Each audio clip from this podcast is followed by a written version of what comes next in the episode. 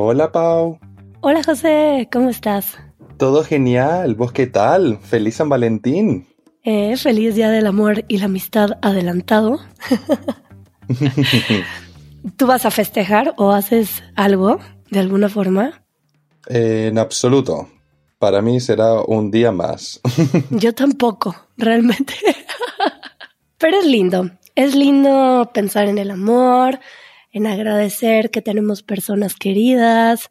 Pues eso, ¿no?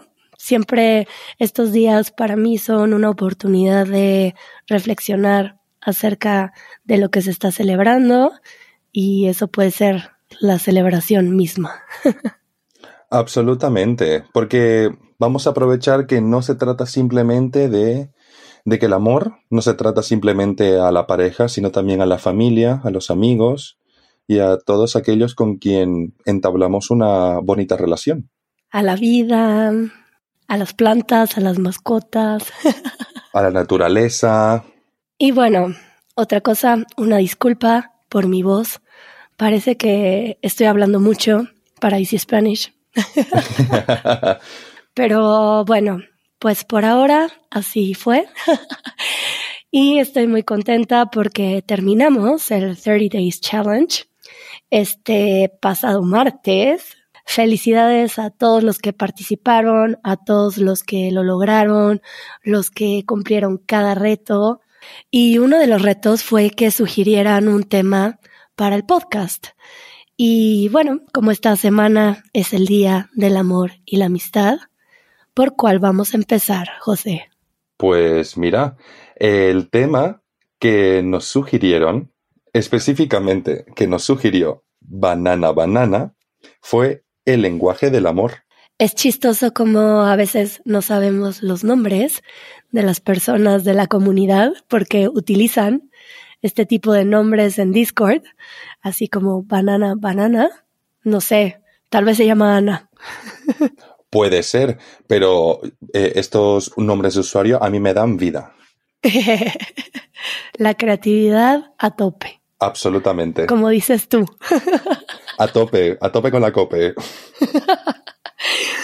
y bueno, entonces el tema es lenguajes del amor es algo que se ha vuelto bastante popular, que lo propuso un doctor que se llama Gary Chapman y es un terapeuta que a través de su experiencia con las parejas que veía en su consultorio, se dio cuenta de que existían diferentes formas en que las personas se sentían amadas o formas diferentes eh, con las que las personas expresan su amor.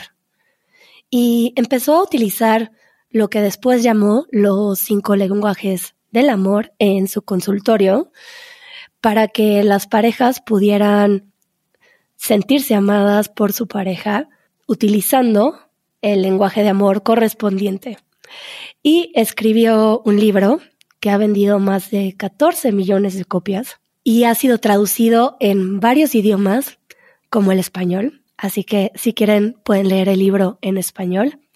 Yo no he leído el libro y desde que sugirieron este tema pensé que lo quería leer, pero no daba tiempo antes de grabar el episodio, así que vi varios videos de el doctor Gary Chapman y lo escuché hablando, pero aún me falta leer el libro.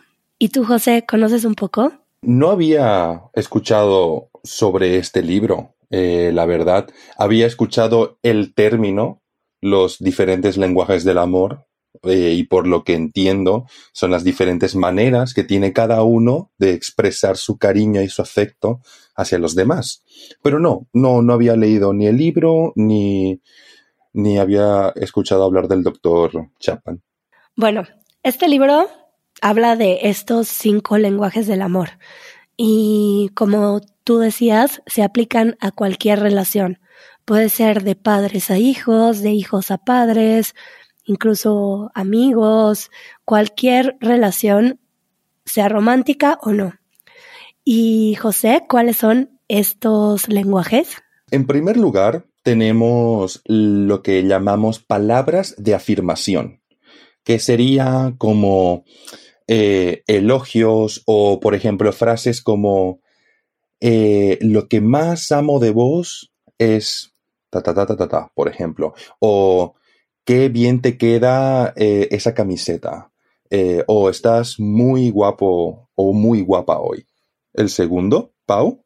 El segundo son los actos de servicio, que en una relación en la cual viven juntos, dos personas, eh, como en un matrimonio o, bueno, tal vez en otras relaciones funciona de la misma forma, pero por ejemplo, sacar la basura, sacar a pasear al perro, em, pero también se puede reflejar en una amistad, como ayudar en cierto proyecto, eh, ayudar a alguien cuando ya está muy cansado con algo que es su responsabilidad, pero se hace este acto de servicio, de ayuda, y para las personas para las cuales los actos de servicio son un lenguaje de amor importante, las acciones valen más que las palabras.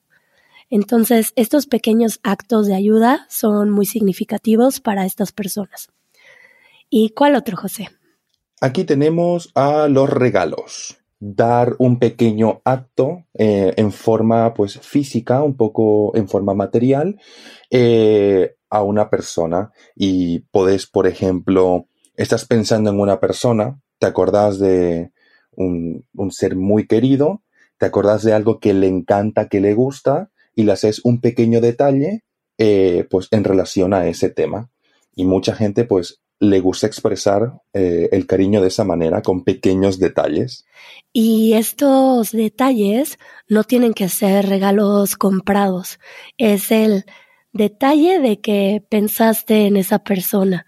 Puede ser que cortes una flor o tal vez encontraste algo en el camino como una piedra que te hizo pensar en la persona porque te habló de las piedras y si alguien tiene como lenguaje de amor los regalos, esta piedra seguramente la va a tener por años, por 20 años, porque se la das con ese significado.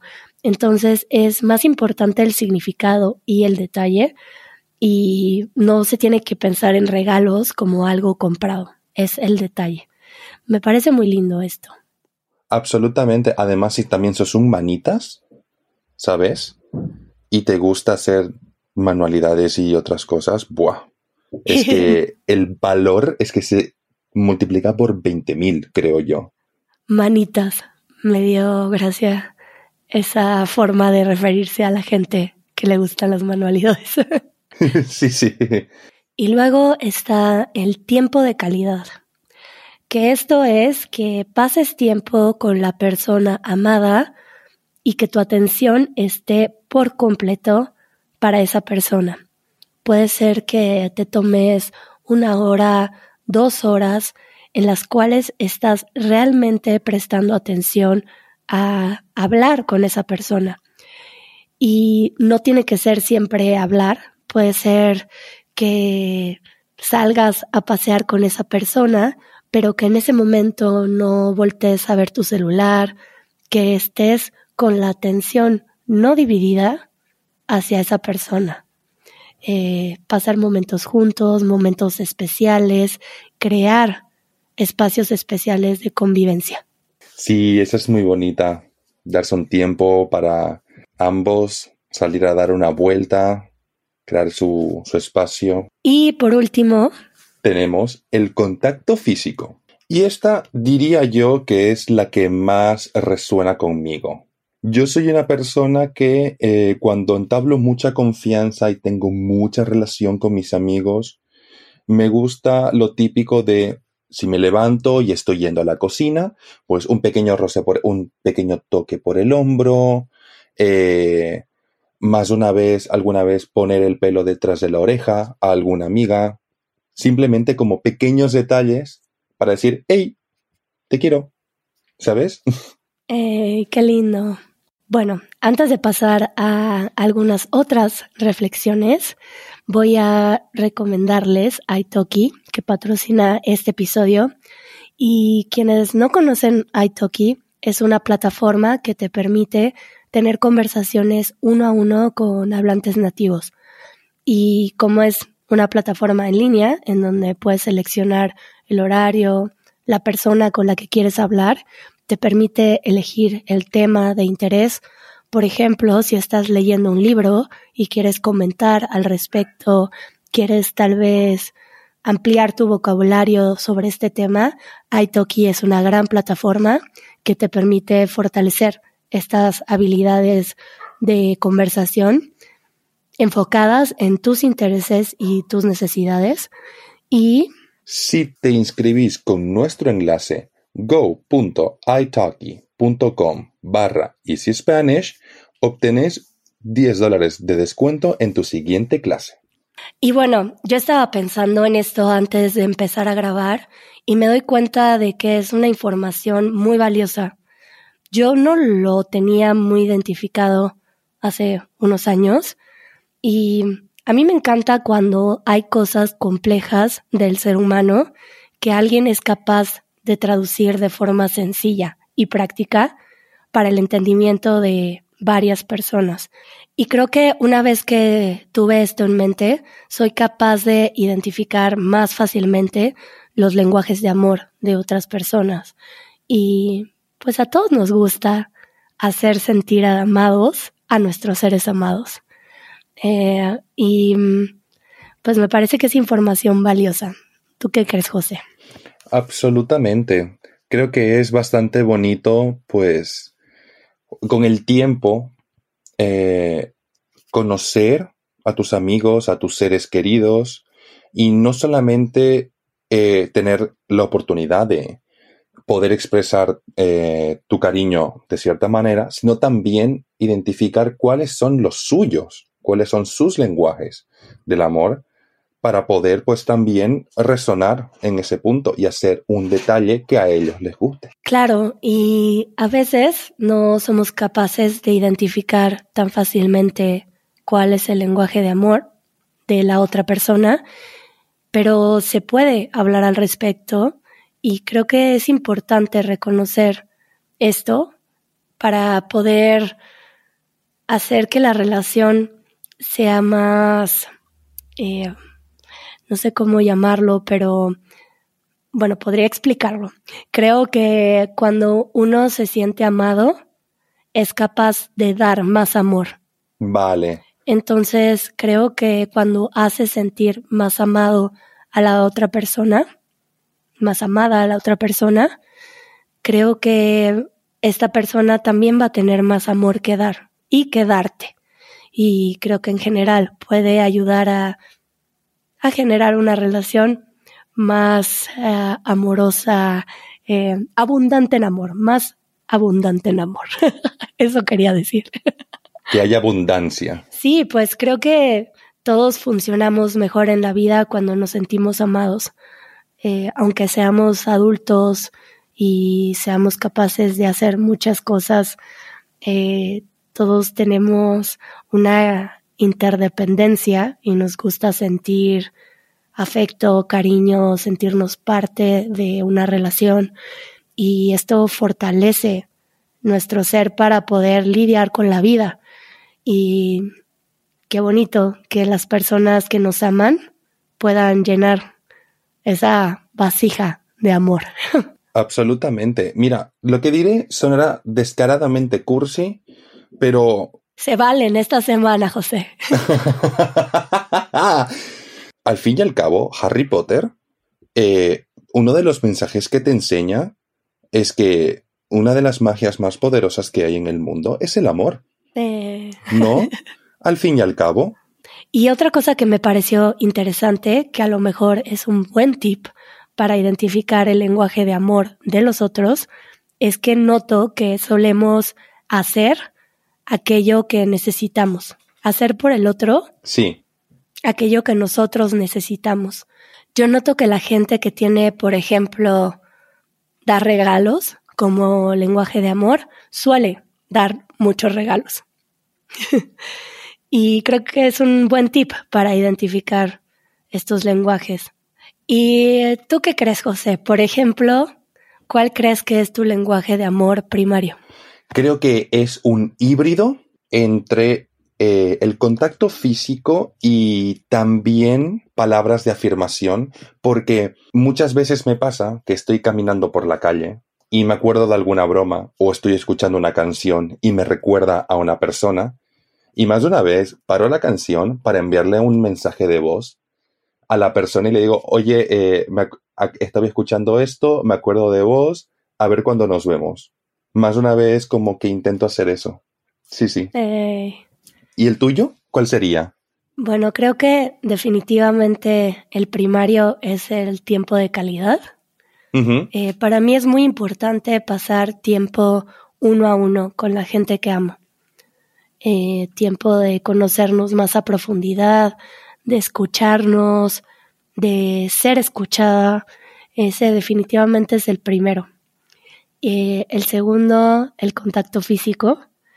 Y yo creo que todos tenemos un poco de todo y está interesante identificar los porcentajes, cuál es más importante para ti, cuál es menos importante.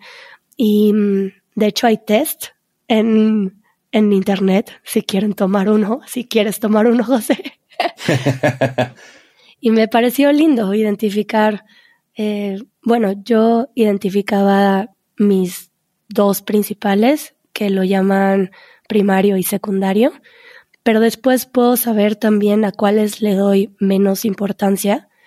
Y mm, bueno, pues si quieren también saber ustedes cuál es su lenguaje de amor, pueden tomar un test en internet o leer el libro e ir descubriendo cuál es su lenguaje de amor.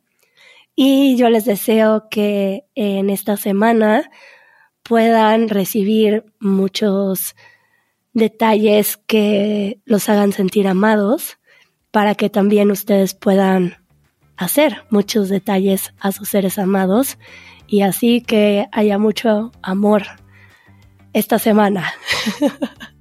Qué bonito. Espero que todos tengan un feliz día de San Valentín y lo disfruten y lo celebren como ustedes quieran que al fin y al cabo no hay ni una sola manera correcta de hacerlo.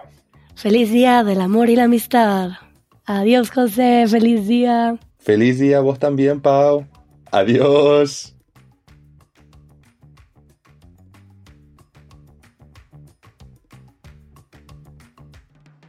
Esto fue el podcast de Easy Spanish. Si todavía querés más, unite a nuestra comunidad. Nuestros miembros reciben una transcripción interactiva, el vocabulario más importante de cada minuto directamente en la portada del podcast y un after show después de cada episodio. Para más información, visita easy-spanish.org diagonal community.